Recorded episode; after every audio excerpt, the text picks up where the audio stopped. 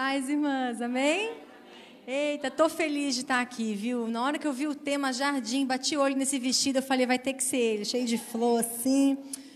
Todo mundo sabe que eu curto um mid, né, gente? Mas estou muito feliz. Tá ali, estou felizíssima de ver você aqui, viu? Encontrando pessoas muito amadas, né? A Thalita, a Nath, mas a Ruth, né? Mas eu gosto muito de ministrar para mulheres e eu acredito que o Senhor tem algo a falar, mesmo brevemente, mas eu queria muito que você abrisse seu coração e ficasse um pouquinho aqui comigo, né? Às vezes, curtos períodos da nossa vida, eles podem dar aquele clique, aquele estalo que, na verdade, é o que leva você a tomar inúmeras decisões importantes, né? E decidir tantos caminhos que você tem, tantas bifurcações na nossa vida, né? Então, preste muita atenção, porque Paulo é muito sábio quando ele fala em Coríntios, né? Que a nossa luta não é contra a carne, não é contra sangue, mas é contra principados e potestades que se atuam na região celestial, que se levantam contra o entendimento da palavra de Deus. Você já tinha reparado isso? Vocês sabiam que há algo que trabalha para que você não entenda a palavra? Olha só. Então, quando nós estamos diante da palavra, nós precisamos sim nos esforçar para entender a palavra, porque Paulo deixa registrado que no momento que você está atento à palavra, existe uma fortaleza, porque é isso que Coríntios fala, que uma fortaleza se levanta contra o entendimento da palavra de Deus. Por quê? Porque o diabo sabe que entendimento gera libertação, e libertação gera decisões e atitudes que vão levar você à vitória que você precisa. Quando eu entendi isso, querida, eu ia por todo, todo culto que eu ia, já ia com raiva do diabo. Eu já sentava na igreja assim, mas se, olha, eu não, não, não, tirava o foco assim. Eu já, eu tenho meu caderninho, né? Porque é exatamente assim. Então você se acomode, né? Vire para cá a cadeira, se aconchegue para a gente poder compartilhar. Amém? E esse tema, o jardim secreto, eu estava meditando sobre isso. E eu lembrei de uma passagem muito conhecida que eu quero Vou passear um pouquinho alguns versículos para a gente poder fazer umas reflexões juntas aqui, né? Estamos no último mês do ano de 2020. Graças a Deus, né? Que ano desafiador, que ano difícil. E eu acredito que cada uma de nós aqui, né, tem os seus níveis de dificuldade. Eu não eu não sou de nivelar, de comparar, né, lutas, guerras, dificuldade, mas eu acredito que cada uma de nós aqui enfrentamos as nossas guerras, as nossas lutas, mas precisamos decidir continuar de pé. Como continuar de pé depois de tudo isso, né?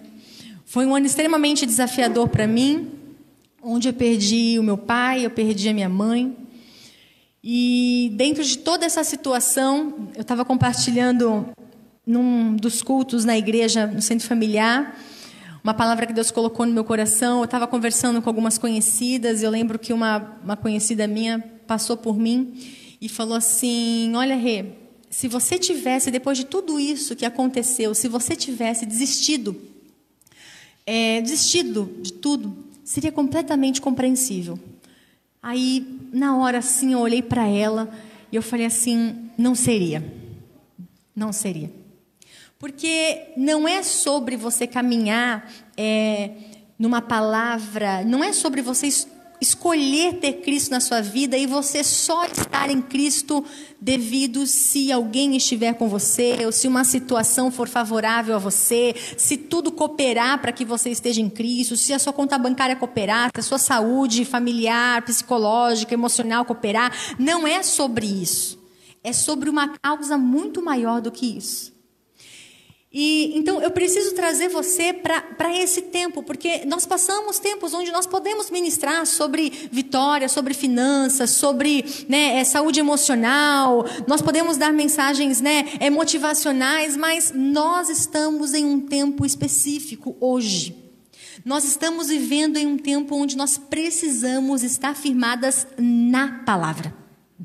E eu preciso mostrar para você como é grande a fúria do diabo contra nós mulheres. Porque nós, como mulheres, o inimigo sabe que nós somos colunas, nós somos pilares, nós somos equilíbrio. Sabe o que eu vejo diante não somente desse ano, de tantas situações, né? É, hoje mesmo, é, eu tô com uma amiga que ela perdeu o vô, perdeu a tia, é, eu, uma outra amiga me ligou e falou assim: Meu Deus, eu queria acordar um dia só com notícias boas. Mas eu falei, mas parece que o tempo não é de receber boas notícias. Vocês reparam isso? Parece que todo dia a gente quer que uma notícia seja boa, mas aí o dia começa e, e vem uma avalanche. Aí você liga a televisão e, e, e, não sei o quê. E aí você. Parece que a gente. Né, a nossa expectativa. Será que tem alguma coisa ainda para piorar? Então, o que acontece? Eu vejo o diabo ali querendo desestruturar, desequilibrar os lares. Desequilibrar a nossa vida emocional primeiro, porque é o seguinte, querido. Eu vou te falar que se nós, como mães, como mulheres, como esposas, perdemos o equilíbrio, tudo desmorona. Sim ou não? Acabou. Eu acho que nós não vivemos um tempo onde. Nunca vivemos um tempo onde a nossa maternidade. Quem é mãe aqui? Tá. Eu tenho três, né? Todo mundo sabe. Eu tenho o William de nove, a Nicole de seis e a Manu de três. Ela falando pra Nath ali que eu sempre quis ter três, né?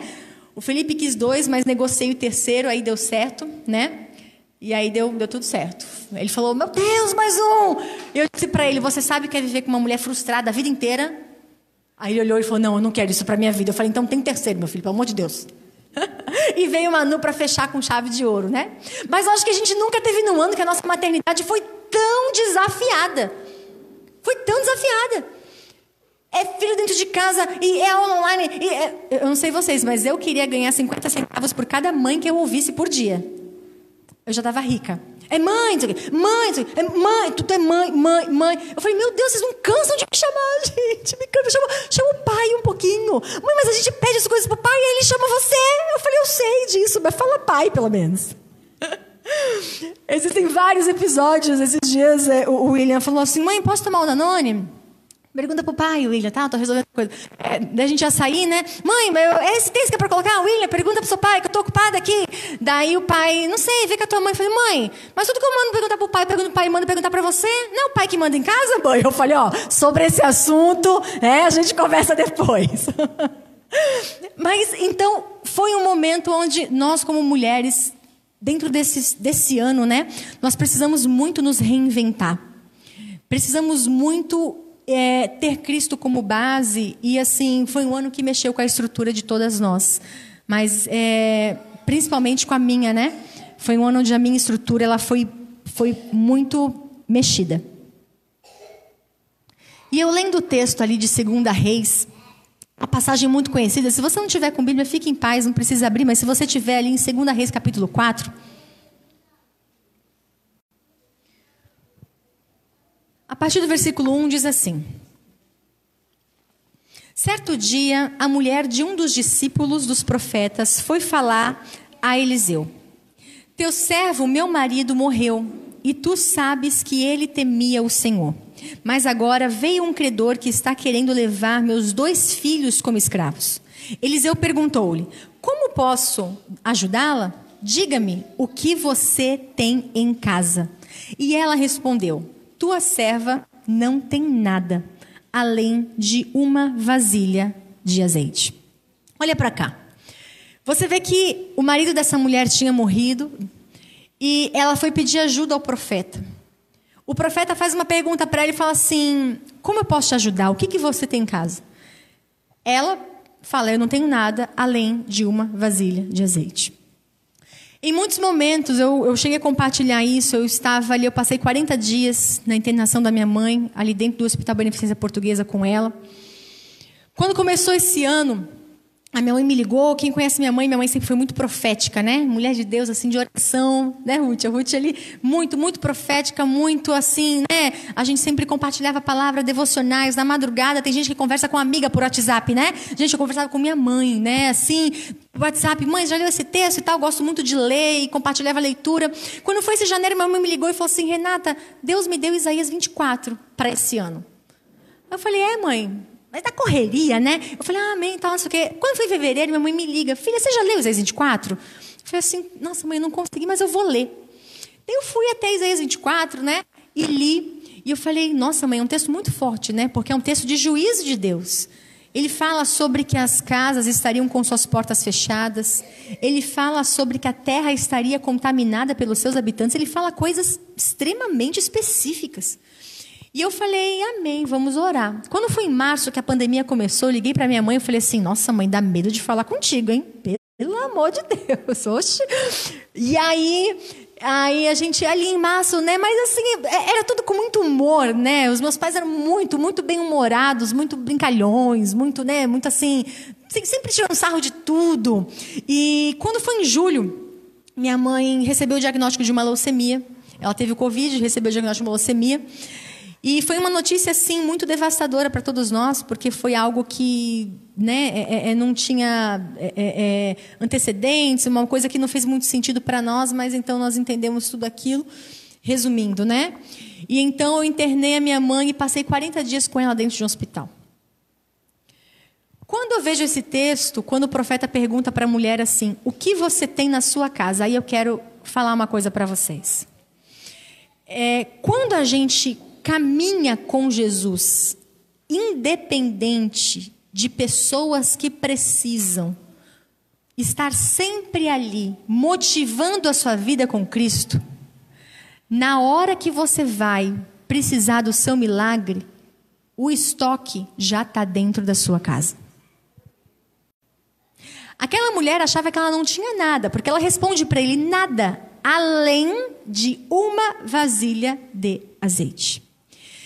Tem situações que chegam na nossa vida, no nosso casamento, na nossa maternidade, na nossa vida profissional, enfim, você aplica isso né, numa dimensão que você precisa, mas que quando você olha, você fala assim: meu, o, que eu, o que eu preciso que Jesus faça aqui no meu marido, nos meus filhos, eu não tenho nada para que isso aconteça. Mas quando você plantou uma vida com Deus, quando você caminhou com pessoas que sempre te apontaram para Deus, você vai entender que na hora que você precisa que o milagre seja feito, existe um estoque reservado dentro da sua casa. Quando eu passei aqueles 40 dias dentro daquele hospital, eu compartilhei que minha mãe teve um derrame né, na vista, ela não conseguia ler, ela amava ler. Ela não conseguia ver televisão, ela não conseguia ler. Nós tomamos Santa Ceia dentro de um hospital, nós participamos de um Connect dentro de um hospital. Dentro do hospital houveram conversão de seis enfermeiras. Os médicos iam pedir oração, as enfermeiras iam pedir oração. Eu estou resumindo, mas assim, eu comecei a não entender as coisas que estavam acontecendo ali, porque existia uma paz dentro de um quarto de uma UTI, de um hospital. Eu nunca vi isso, querido.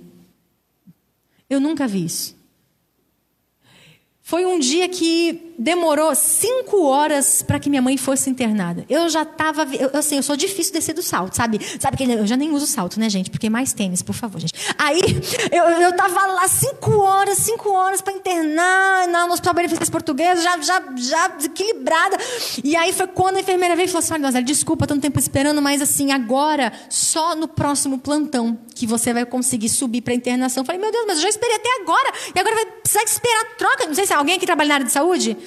Né? Agora ser troca do plantão, imagina, né? Então, assim, daí todo aquele remanejamento todo, vou ter que esperar mais. Daí eu falei, não. Daí minha mãe só encostou em mim e falou, filha, calma.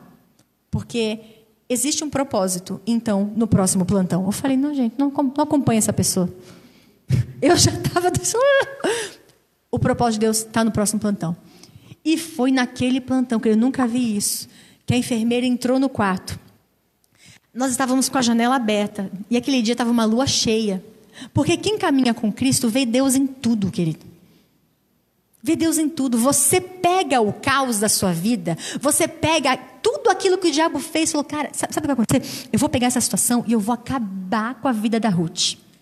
Porque é isso. Eu quero que vocês entendam que existe uma reunião no inferno.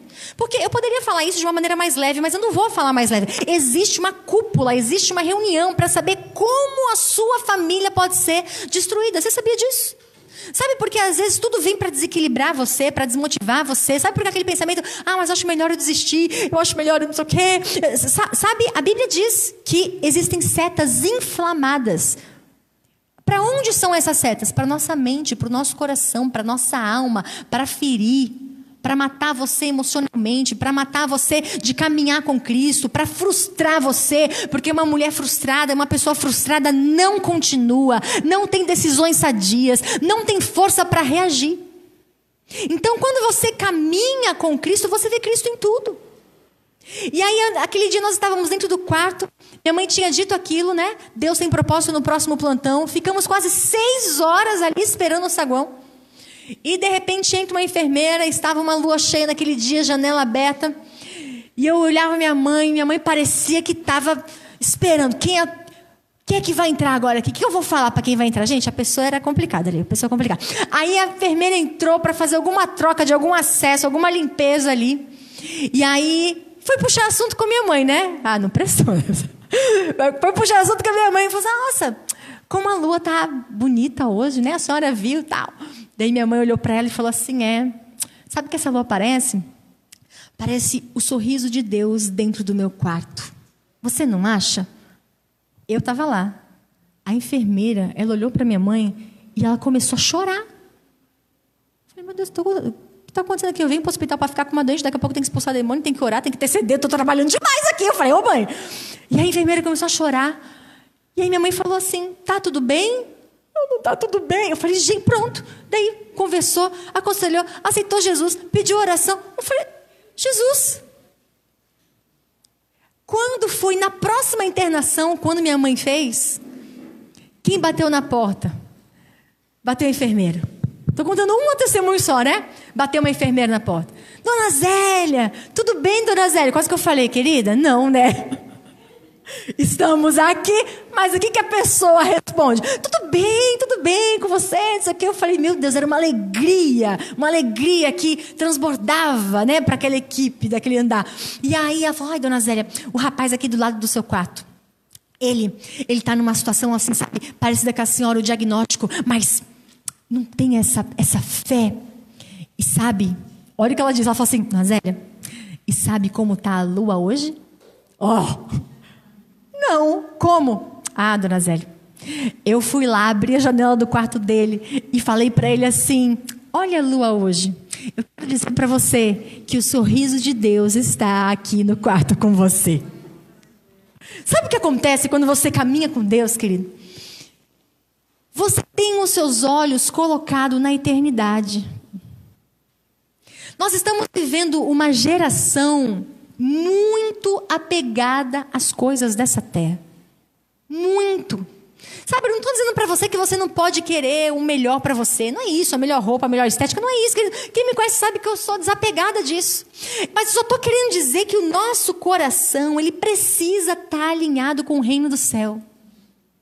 Porque nós estamos em um tempo onde nós precisamos de intervenções de Deus. Não existe ninguém que seja blindado aqui, blindado de passar por luta, blindado de passar por perdas, blindado de passar por morte, blindado de, de nada. Mas Deus nos levantou e nos posicionou em nossas casas, em nossos lares, nessa cidade, nesta igreja, nesse bairro, dentro de Cubatão. Deus te colocou aqui com um motivo com um propósito. E a hora que você se encontrar, se deparar com a situação do propósito, o profeta vai te perguntar: o que, que você precisa? E o que você precisa já está em você. É que você acha que isso não é nada.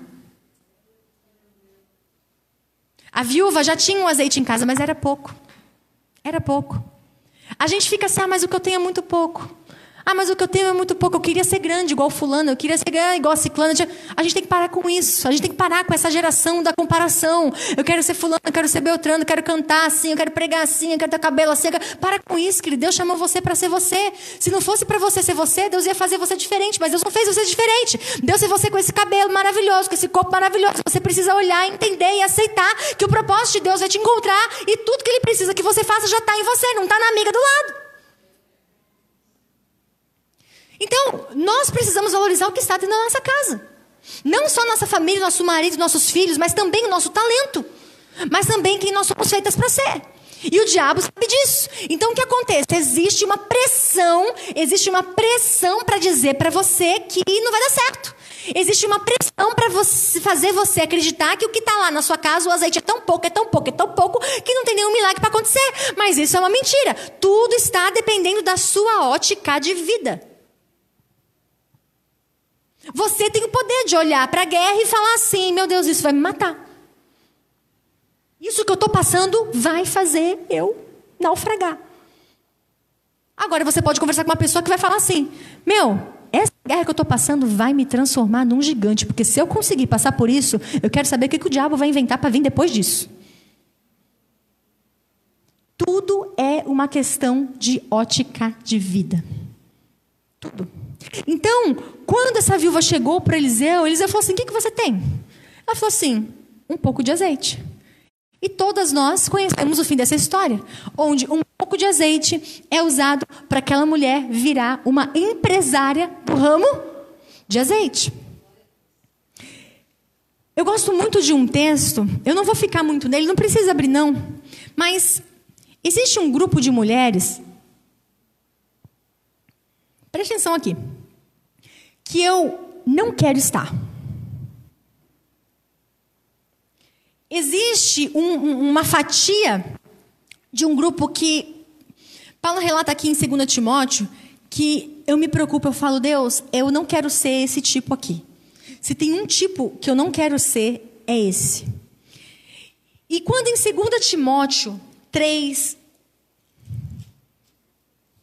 está falando assim, a partir do versículo 6, ele está falando de pessoas que estavam pregando o evangelho e enganando pessoas. Eu vou falar o contexto rapidinho.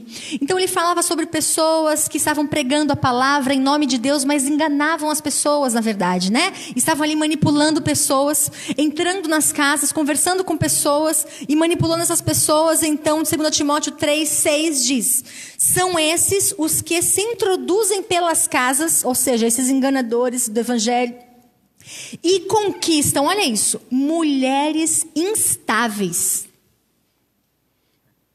Conquistam mulheres instáveis, sobrecarregadas, as quais se deixam levar por toda espécie de desejo. Elas estão sempre aprendendo, mas jamais conseguem chegar ao conhecimento da verdade. É muito sério isso. Por que, que Paulo deixa registrado que essas pessoas vão até os lares e encontram mulheres?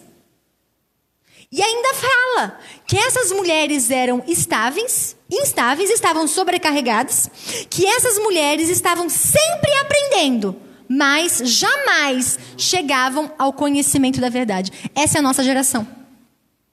Gente, nós temos Facebook, YouTube, Instagram, livros tudo. Toda a tecnologia, toda a nossa palestra, chá de mulheres, conferência, congressos e retiros e super mega power, não sei o que, de influência de mulheres da nação e tal. Cê, cê, aprendendo, aprendendo.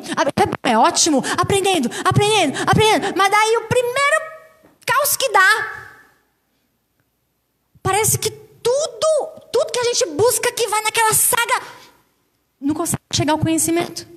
Porque a, uma coisa é você pegar o conhecimento e outra coisa é você saber converter o conhecimento que você tem numa decisão, numa atitude correta. Então, eu quero explicar para você como funciona. O diabo ele trabalha no seu sentimento e a mulher é completamente sentimental. Nós somos movidas a sentimento, né?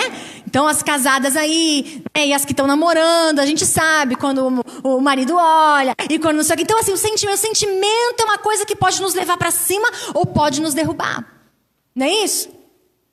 Então, quando Paulo registra aqui que essas mulheres, elas estavam sempre querendo aprender, mas jamais chegando ao conhecimento, isso me leva a refletir que, veja, que vida sem propósito é essa?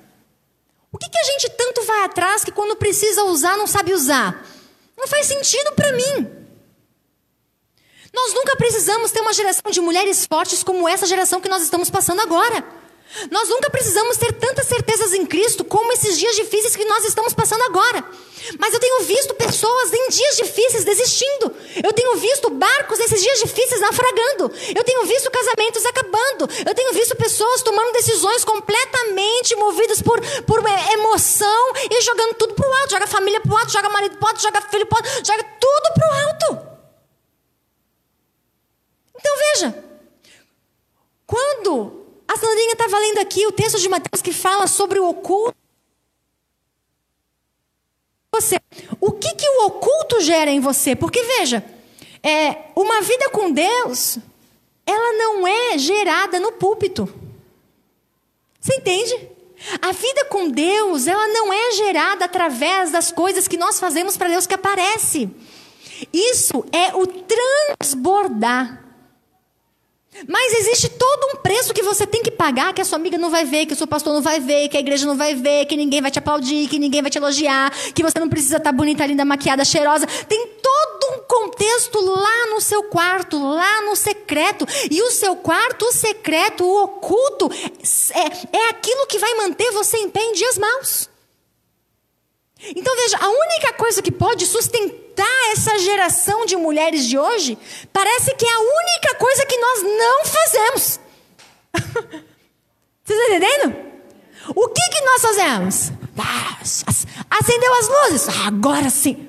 E o oculto? Não.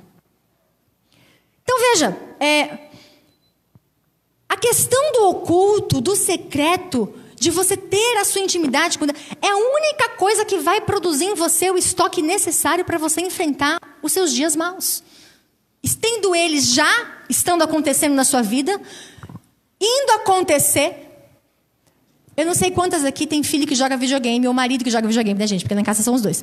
E aí, você já viu aquela. Eu, eu gostava muito de jogar videogame, né? Quando eu, quando eu comecei a namorar o Felipe, a gente gostava, sempre gostei de jogo de corrida, Mario Kart, enfim. E aí tem aquelas fases do videogame que acontece. Você pega a vida, né? Você pega a vida, as moedas, e você estoca, e aquilo vai para a fase seguinte. Você pega o armamento, o que acontece? Né? Você está no Minecraft, enfim. E aí você vai utilizando em outras fases. Não precisa utilizar na hora. Então, o que eu quero que você entenda? A vida com Deus é assim também. Existem estoques que você faz. Ah, mas para que eu vou buscar que nem hoje? Eu já fui lá no chá de mulheres. Já fui lá. Por que eu vou chegar em casa e vou ler? Querido, porque não tem a ver com você querer munição para o imediato tem a ver com o, o estoque que você está fazendo. Para quando o dia do milagre chegar, o, o dia do enfrentamento chegar, a sua resposta ela já está disponível. Mas o que acontece? A gente se depara com essa geração aqui, que eu não quero participar, que são mulheres instáveis, sobrecarregadas, buscando sempre conhecimento, mas nunca chegando ao conhecimento da verdade. Ai, não dá, gente. Não é verdade?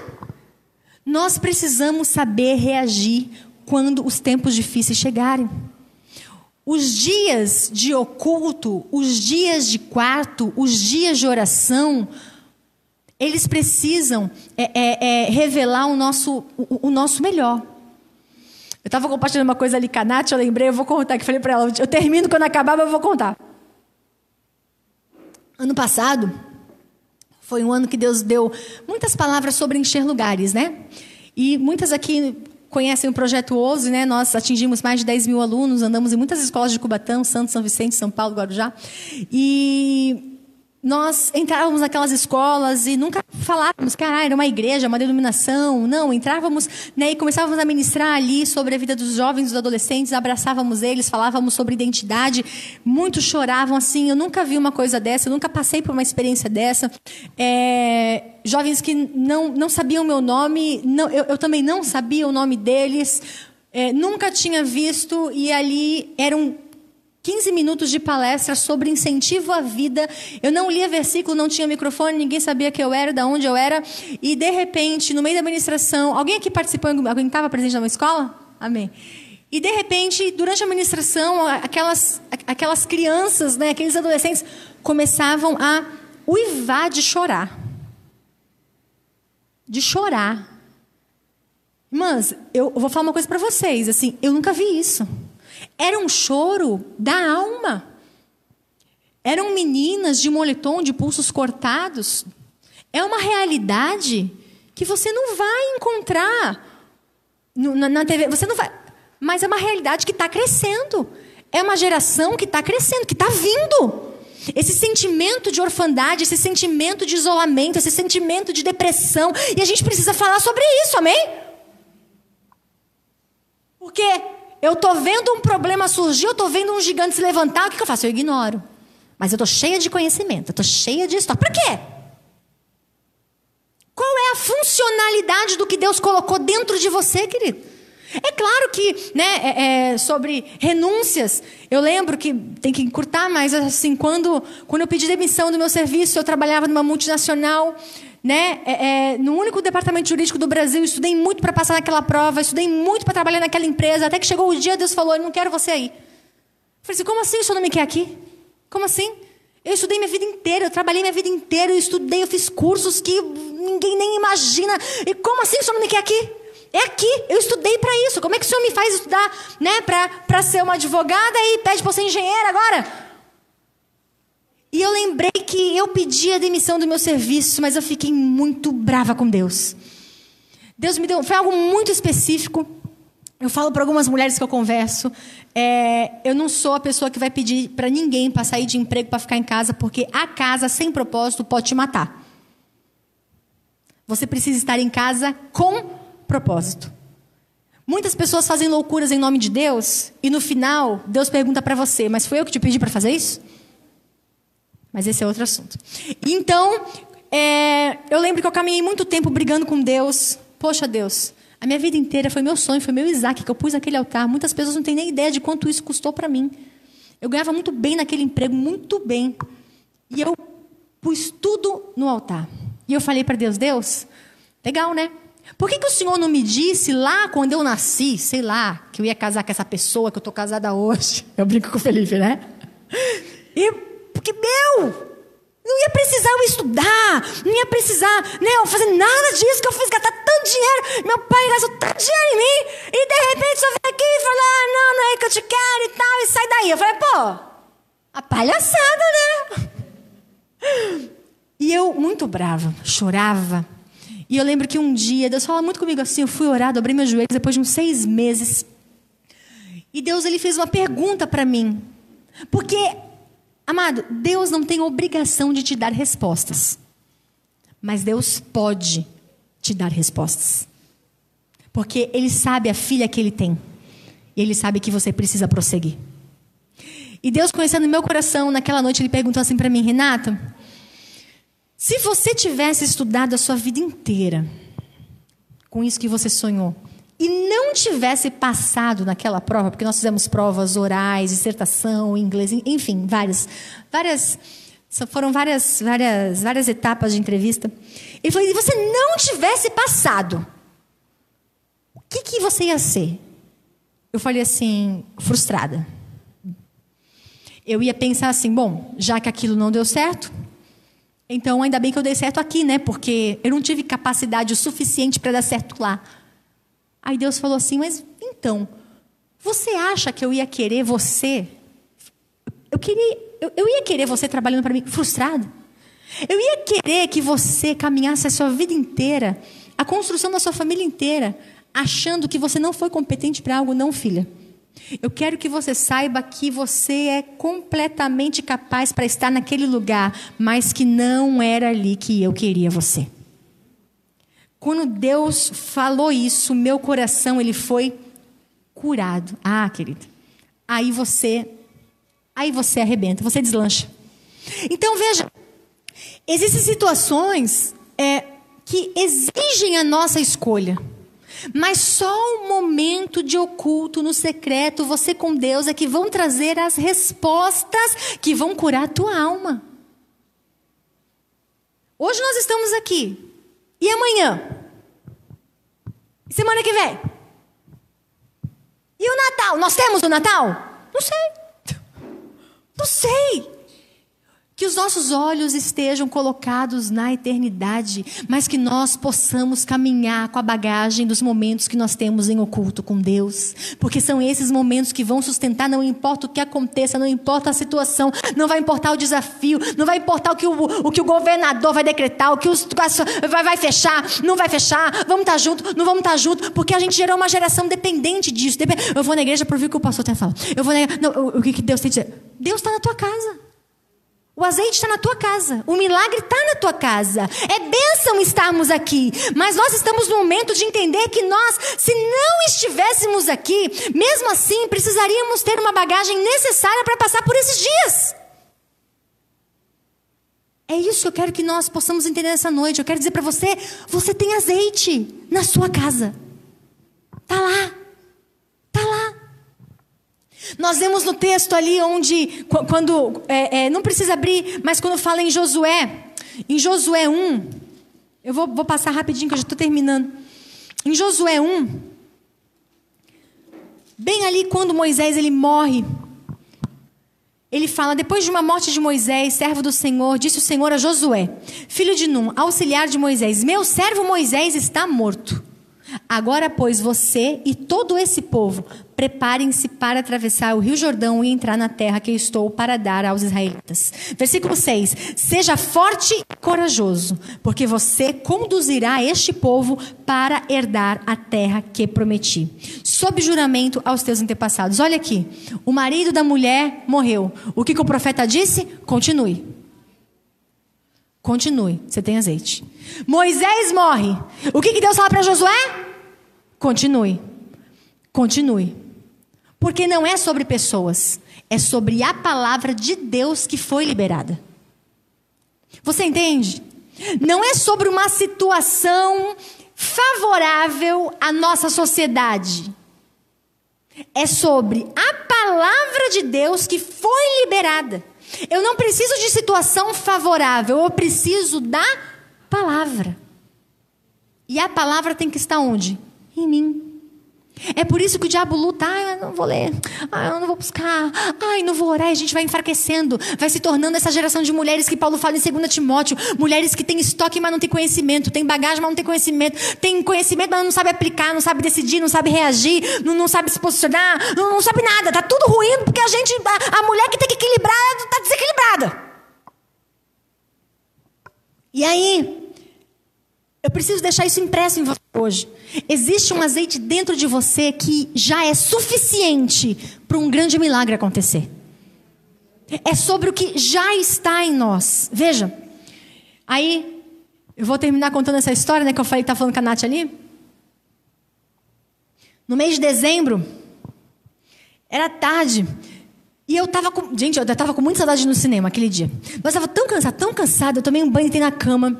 E falei assim, William, vamos no cinema, vamos no cinema. E aí eu falei, Felipe, pega o William, vai no cinema, Felipe. E aí a Nicole começou a chamar, eu quero ir no cinema também. E a Manuela, eu quero ir no cinema. Eu falei, pelo amor de Deus. Então vamos no cinema. Vamos, todo mundo no cinema. Eu peguei, pus um chinelo no pé, pus um, um lá, não sei o que, vamos no cinema. E fomos eu lá, com o Manuel com dois anos, Nicole com cinco anos, o William com oito anos, dez e meia da noite. Quem é a mãe doida que sai com três crianças pequenas para ir no cinema na sessão das 11? Gente, ninguém. Eu. Aí fui eu. Ah, feliz, vazio. Só eu, doida lá, entrando com três crianças pequenas para ver Star Wars. Gente, Star Wars com três crianças pequenas ninguém merece, né? Falei, bom, mas pelo menos é um filme. Vamos embora ver Star Wars. Aí, tô eu, comprei o ingresso, fui comprar pipoca. Comprei a pipoca, a menina da pipoca olhou para mim e eu tava, Nicole, fica fica quietinha aqui com a mãe e tal, conduzindo as crianças e tal. E aí ela pegou a pipoca e foi me entregar no caixa. E no que ela me entregou, ela olhou para mim e falou assim: Você é pastora? Eu falei, gente, onze e meia da noite dentro de um cinema no Rocks com três crianças pequenas, não sei. Eu falei, sou, sou. Ah, tá bom, isso aqui. Eu falei, mas por que você perguntou? Daí ela falou assim: Não, acho que ela, ah, pela forma com que você estava falando com as crianças. Eu falei, nossa, mas estranho, né? Ah, podia perguntar, você é médica, você é engenheira, você, você passa. É uma pergunta comum. Aí eu falei, amém. Aí peguei a pipoca, dei três passos.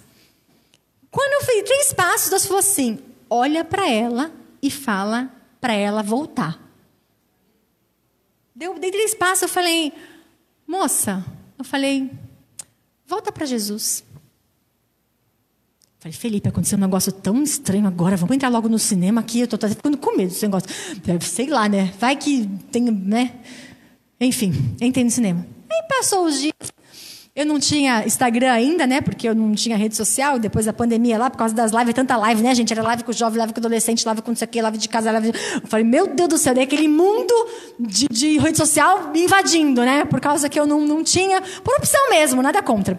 Eu falo ou três filhos ou rede social. Gente, parabéns para quem tem WhatsApp, Instagram, Facebook, Twitter e todas as redes sociais, porque eu não consigo. Eu já fico louca só de responder. Eu não sei nem quem eu respondo que eu não respondi.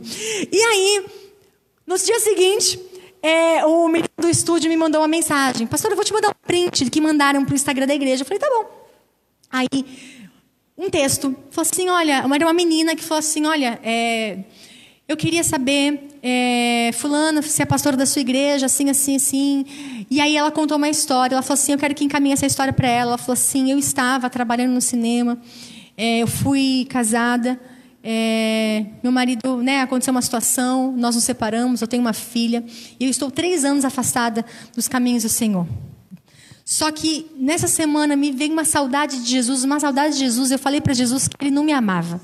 Porque se tudo aquilo aconteceu, preste atenção nisso, se tudo aquilo tinha acontecido comigo era porque Jesus não me amava não me amava, eu fiz tudo sempre certo. E assim, todo essa, esse episódio aconteceu. E eu estava no meu serviço, eu trabalho no Rocks, no Cinema de Santos, numa noite, às 11 horas da noite, quando eu falei para Deus. É, uma moça entrou com um monte de criança, era só, só tinha ela para ver o filme. Eu falei, tá. E aí, eu falei para Deus assim: Deus, se você me ama, que essa moça seja uma pastora. Gente, me ajuda, né? Então, ela falou: quando aquela moça respondeu que era, eu comecei a chorar, porque eu preciso voltar para Jesus. Ela foi na igreja na culto de terça-feira, voltou para Jesus. Eu levei essa moça de volta para casa e ela falou assim: moça, eu não sei te explicar o que aconteceu. Me chamou moça, moça, eu não sei te explicar o que aconteceu, mas quando eu bati o olho em você, o amor de Jesus falou: eu te amo. Quando eu virei para a pipoca, eu fui pegar a pipoca, Jesus falou: Eu te amo. E eu voltei e só por isso eu te perguntei: Você é pastor? Quero finalizar com isso porque eu quero dizer para você: existe azeite em você. Você entende? Você entende porque às vezes as coisas se avolumam e crescem, as lutas crescem, o desânimo cresce, a depressão cresce, tudo cresce porque existe azeite em nós. Nós escorremos azeite. Existem milagres já disponíveis para nós, para essa situação que você precisa. Veja, eu caminhei à base de milagre. É um milagre eu não estar à base de medicamentos, eu não estar numa cama, eu não estar à base de antidepressivo. É um milagre. Você vai me perguntar, Renata, como? Eu vou te dizer, não sei. É simplesmente desfrutar da parte da Bíblia que fala que a paz que excede todo entendimento estaria em nossos corações. E é isso.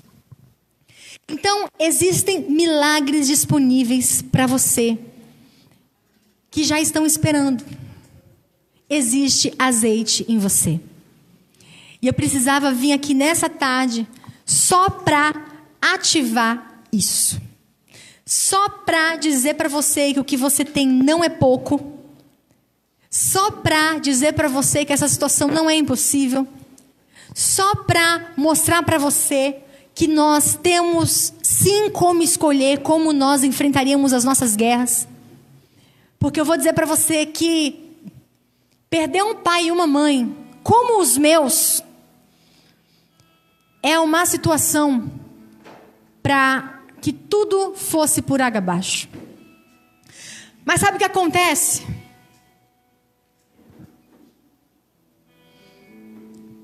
Os meus pais, eles deixaram um legado tão grande e lançaram tantas sementes na minha vida, que uma coisa que eu nunca aprendi com os meus pais foi desistir. Eu não sei desistir. Eu não sei me desesperar. Eu não sei.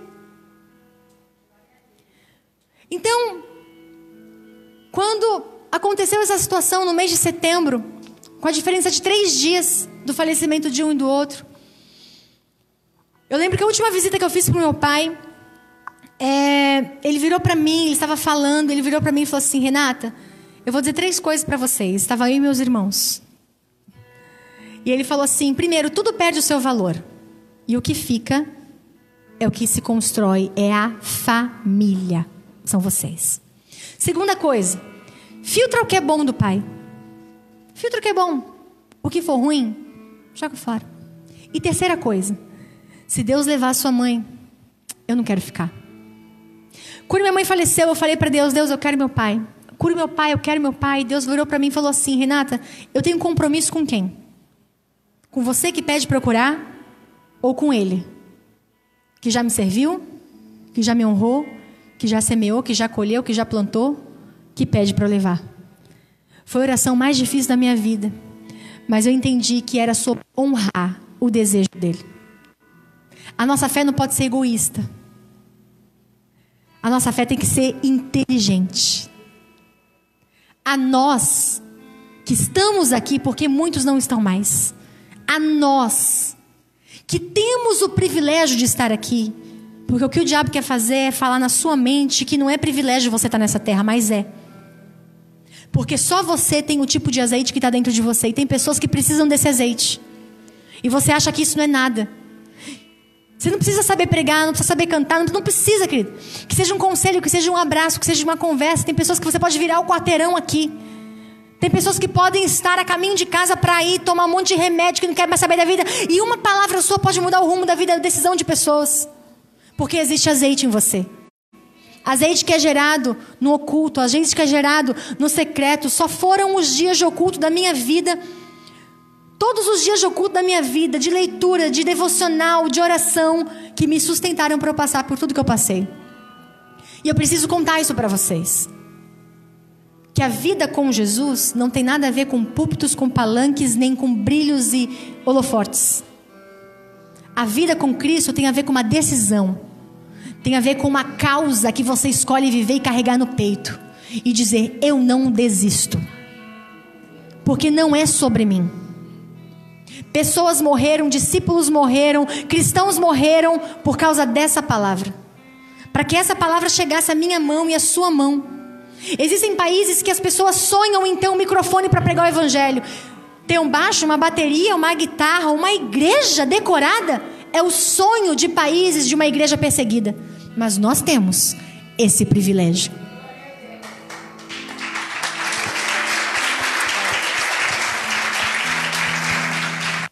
E o que o diabo faz com isso?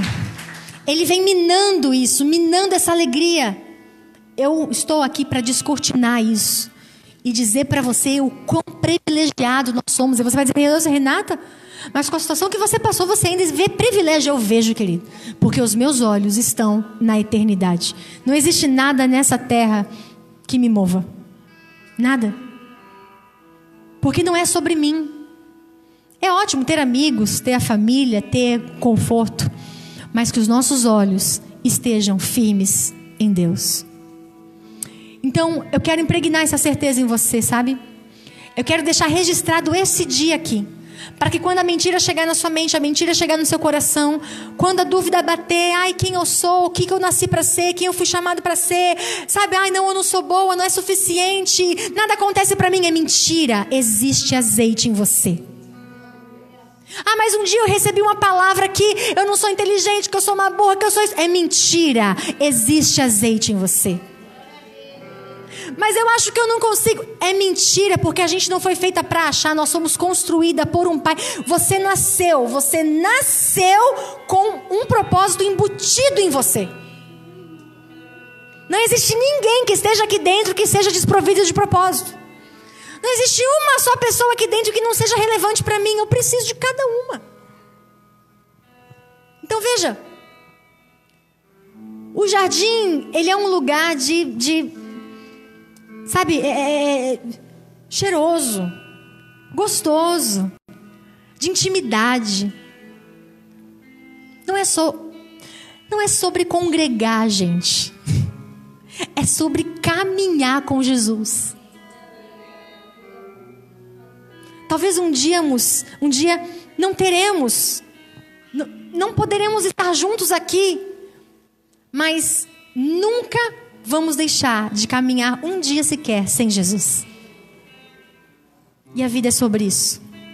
É sobre caminhar com Jesus todo dia, todo dia, todo dia.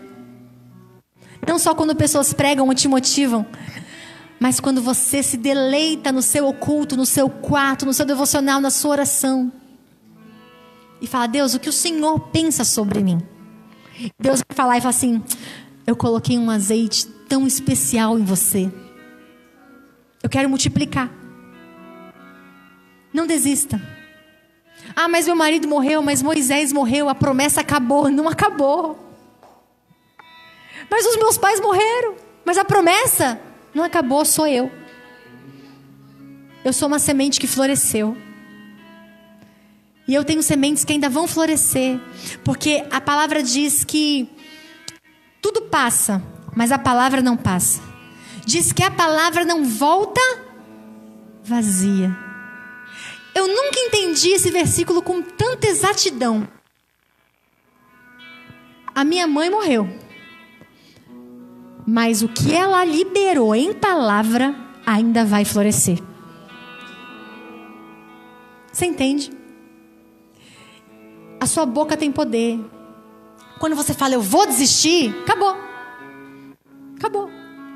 Mas quando você fala, não vou, nem que eu não veja, nem que eu não veja se cumprir, Hebreus fala, mesmo que não temos visto se cumprir, que fiquem para aqueles que hão de vir, que virão. Eles vão usufruir das palavras que nós liberamos. Os nossos filhos, os nossos netos, os nossos descendentes vão colher as sementes que nós estamos plantando. Queria que você fechasse seus olhos. Existem dias de ter conhecimento, mas existe dia de posicionamento. Eu passei por muitos dias de posicionamento onde eu, eu decidi diante de Deus caminhar diferente. Caminhar com uma visão de vida diferente. Ah, não combina com o que a sociedade pensa. É, não combina. Mas se você quiser combinar com todo mundo, então você não vai combinar com o que Deus quer que você seja. Então, a palavra que eu tenho para trazer nessa tarde é essa: de posicionamento para essa geração. Não tem a ver só com você. Tem a ver com seus filhos, tem a ver com seus netos, tem a ver com seu casamento. Eu quero te perguntar: o que você vai decidir essas guerras fazerem de você? O que elas farão de você? Então, eu queria orar junto com aquelas. Você vai ficar em seu lugar mesmo. Com aquelas que não querem fazer parte, igual eu não quero também, dessa citação de Paulo, onde mulheres nunca chegaram ao conhecimento. Eu quero orar junto com aquelas que querem decidir. Que querem decidir que Deus realmente pode multiplicar o azeite que existe em seu interior. Ah, pastor, mas ele é pouco, não importa. Se você decidir que esse azeite ele pode ser jogado em várias botijas, você vai ver quantas botijas Deus vai conseguir alcançar através só do que já tem na sua casa. Senhor, meu Deus e meu Pai, eu estou aqui com todas essas mulheres compartilhando essa palavra tão gostosa que o Senhor plantou no meu coração. Eu não tenho o poder de mudar a vida de ninguém de influenciar. Mas existe um poder que vem somente de ti, que pode fazer com que cada uma se posicione aonde deve se posicionar. Sabe, Senhor, que todos os ataques das mentes, do coração, todo espírito de pressão, de depressão, de desistência, possa entender que o Senhor é quem governa as nossas vidas. Nós declaramos, Senhor, falência, a toda fortaleza que bloqueia o entendimento dessa palavra. E que o Senhor possa nos fortalecer como mulheres, como mães, como esposas, levando com que o azeite que há dentro de nós, mesmo que seja pouco, mas que esse azeite possa ser multiplicado e alcance aqueles que estão ao nosso redor. Não importa, Senhor, os dons e os talentos que são diferentes aqui. Mas nós queremos colocar tudo que é dentro de nós à sua mercê, à sua disposição. Para que o Senhor, quando entrar no seu jardim, nós possamos ser uma das suas rosas.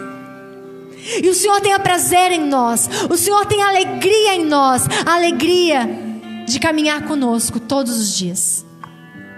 Deus renove as nossas forças. Renove as forças daquela mulher que está à beira da desistência aqui. Renova, Senhor, a nossa visão, a nossa maneira de nos enxergar, os nossos dons, os nossos talentos. Renova, Senhor, o nosso casamento, a nossa maternidade. Em tempos tão desafiadores, nos dê sabedoria para tomarmos as decisões e seguirmos a direção correta. Deus, governe a nossa vida. Multiplique o nosso azeite. Queremos exalar o teu perfume. Queremos, Senhor, que as pessoas vejam e não somente vejam, mas sejam tocadas pelo azeite que há dentro de nós. Em nome de Jesus.